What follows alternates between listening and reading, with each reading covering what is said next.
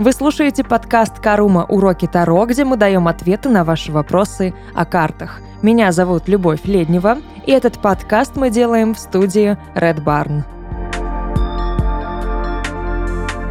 Сегодня мы поговорим про ту самую стыковку двух разных сфер знаний в науке Таро. Будем говорить о психологическом и эзотерическом подходе к Таро. Я бы не сказала, что есть какие-то два отдельных подхода, по крайней мере, в моей практике и практике тех, с кем я работаю, с кем я знакома и с кем у нас схожие взгляды, мы эти подходы совмещаем. И, на мой взгляд, это очень логично. Дело в том, что мы не можем отделить одно от другого. Чуть позже я приведу конкретные примеры, и будет понятно, что я имею в виду, когда говорю, что одно одно без другого быть не может и не работает. Так вот, в чем заключается психологический подход к Таро? В чем отличие его от эзотерического? Здесь будем, наверное, знаете, апеллировать такими терминами, как терапевтический и гадательный аспект Таро, потому что именно гадательный это будет про эзотерику, терапевтический, а, да, терапия это у нас больше про психологию. Так вот, когда мы делаем такую гадательную практику и задаем картам вопросы с целью узнать что-то о нашем будущем, чем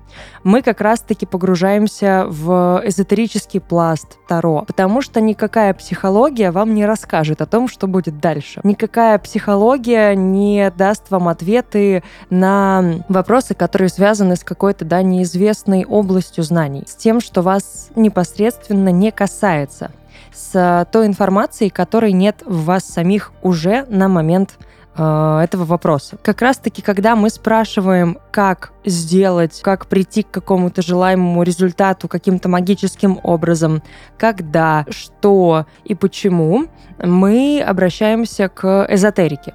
Когда мы пытаемся найти какую-то волшебную таблетку и пилюлю, ее, кстати говоря, не существует второ, но вот эти попытки, они как раз-таки тоже нас толкают к эзотерике. Так уж повелось, что Таро, на первый взгляд, как раз-таки побочный эффект эзотерики и ее детище, скажем так. Мы сразу себе представляем, да, вот эти все свечи, благовония, хрустальные шары, какие-то цыганские мистерии, очень загадочных женщин в платках, ярких украшениях, которые обязательно расскажут тебе что-то такое, о чем ты вообще никогда не знал. И никто знать не может, кроме да, каких-то вот людей, которые обязательно обладают магией.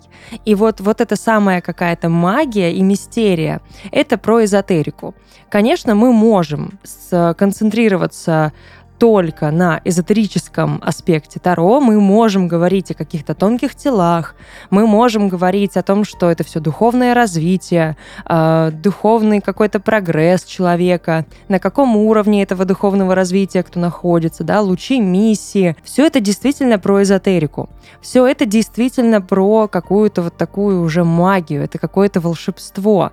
Но лично в моем восприятии и, опять же, восприятие очень многих мастеров. Это все переплетается очень-очень тесно с психологией. Теперь объясняю. Например, да, давайте представим. Вот мы берем аспекты, опять же, духовного развития и тонкие тела. Все это будет очень-очень тесно переплетаться с архетипами, а это термин сугубо психологический. Поэтому мы не можем, да, рассматривать архетипы внутри самого человека, на уровнях его тонких тел, где будет ребенок, где будет взрослый, где будет мать, где будет отец, где будет жрец. Все вот эти вот как раз-таки архетипические образы. Мы не можем их рассматривать без понимания психологической какой-то основы. Если мы не будем знать, кто такой отец с точки зрения архетипа в психологии, мы не сможем в себе его правильно развить, мы не сможем в себе его правильно воспитать, мы не сможем правильно воспитать внутреннего отшельника, да, вот такого жреца-старца. Мы не сможем правильно понять, что нам хочет сказать внутренний ребенок, если мы будем опираться только на эзотерический аспект. Мы можем говорить о медитациях, которые как раз-таки, да, у нас выходят из религиозных ритуалов, и, соответственно, они ближе к эзотерике.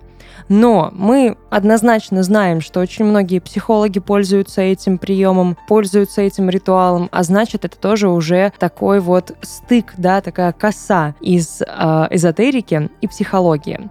И это все тоже накладывается на Таро, потому что мы точно так же для своего развития, для более глубокого понимания карт можем использовать медитации. Можем медитировать на арканы, мы можем медитировать на масти, на состояние, на просто состояние потока для того, чтобы сделать расклад. И, соответственно, в этот момент мы находимся на пограничной линии, я бы даже, наверное, ее вот так назвала, да, да вот эта вот, э, черта между психологией и эзотерикой.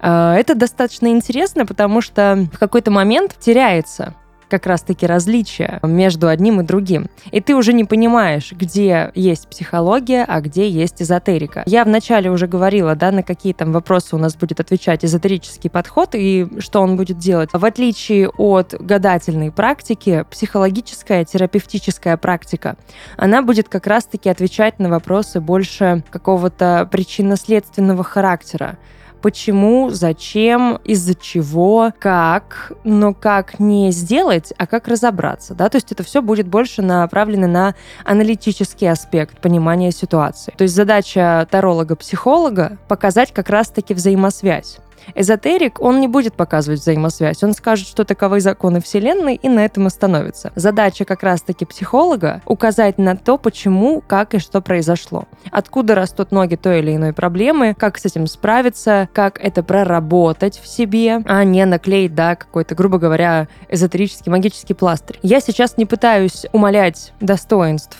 одной, да, или другой традиции. Ни в коем случае я пользуюсь обеими, поэтому я обе обожаю и уважаю. Но здесь как раз-таки можно говорить, что для кого-то будет психологический подход сложнее, для кого-то будет сложнее эзотерический подход.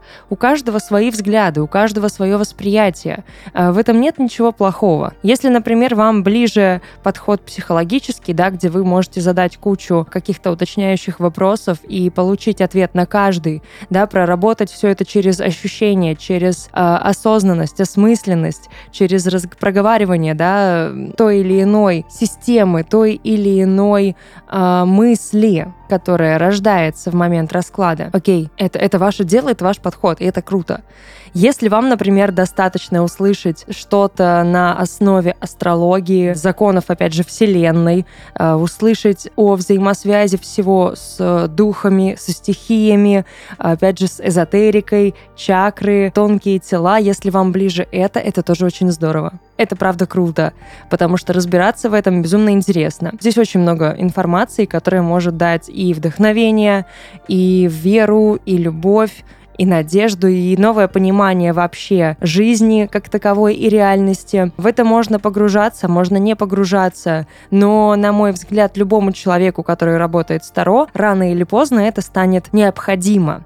Это станет востребовано, и это будет потребностью, просто внутренней потребностью вашего внутреннего мудреца, если, да, можно так выражаться. И этот мудрец будет требовать эзотерических знаний, потому что Таро не может быть исключительно психологическим инструментом. Да, я говорила в самом начале, да, что такое карты Таро, это психологический инструмент. Это правда, но не только же психологический. Я же сразу сказала, что это стык эзотерики и психологии. Поэтому отделять одно от другого, ну, было бы кощунством, было бы несправедливо, и было бы, наверное, даже лицемерием с моей стороны, потому что сама я вот пользуюсь каким-то эклектичным подходом, я соединяю разные традиции и подходы, и это нормально вы тоже можете соединять разные подходы, разные традиции. В этом нет ничего плохого, потому что Таро очень гибкая традиция, и она развивается вместе с нами, она развивается, как и любая другая наука, поэтому мы не будем ее тормозить в ее развитии, мы будем, наоборот, помогать ей развиваться, а как раз-таки вот такими переплетениями, вот такими вот соединениями, экспериментами. И да, не бойтесь экспериментировать, а, не бойтесь рисковать. Больше, правда, рискуйте в психологическую сторону, потому что если, например, да, у вас недостаточно эзотерических знаний, а вы, например, хотите поритуалить и еще и поритуалить э, в одиночестве, лучше повремените. Ну, это может быть опасненько. Э, да, выполнены профессионалами, не повторять в домашних условиях без подготовки. Э, либо найдите себе человека, наставника, ментора, который будет как раз-таки следить за вами, давать указания, если что, сможет вас вытащить оттуда, откуда э, да, придется вытаскивать, куда вы там забредете в своих медитациях, астральных э, путешествиях, потому что это все тоже связано с Таро. С Таро можно проводить ритуалы, с Таро можно погружаться в глубокие очень медитации, но, опять же, если мы медитируем на башню, то нужен человек, который будет за вами приглядывать. И это очень важно, потому что проживать вот это разрушение без предупреждения окружающих, ну, может быть, так не очень безопасно для здоровья. Поэтому давайте в первую очередь думать о своей безопасности, заботиться о себе, а уже потом рисковать совершать какие-то экспериментальные э, сессии, путешествия и прочие-прочие шалости. Да, я это называю именно шалостями, потому что все это направлено на развитие, это направлено на познание, а это здорово. И вот такое познание, ну, оно интересное и шаловливое, на мой взгляд. Принципе, я рассказала об отличиях одного подхода от другого и рассказала о том, как они вообще взаимосвязаны и почему стоит их соединять. Опять же, давайте подведем итог. Есть у нас, например, медитация, которая действительно находится тоже на стыке эзотерики и на стыке психологии. То же самое делает и Таро. Вы можете прийти да, к мастеру, который расскажет вам о психологических аспектах проблемы, который укажет на проанализирует очень-очень глубоко с точки зрения эмоциональных каких-то, да, вот всех соединений, то, что происходит с вами, укажет на то, как это все проработать.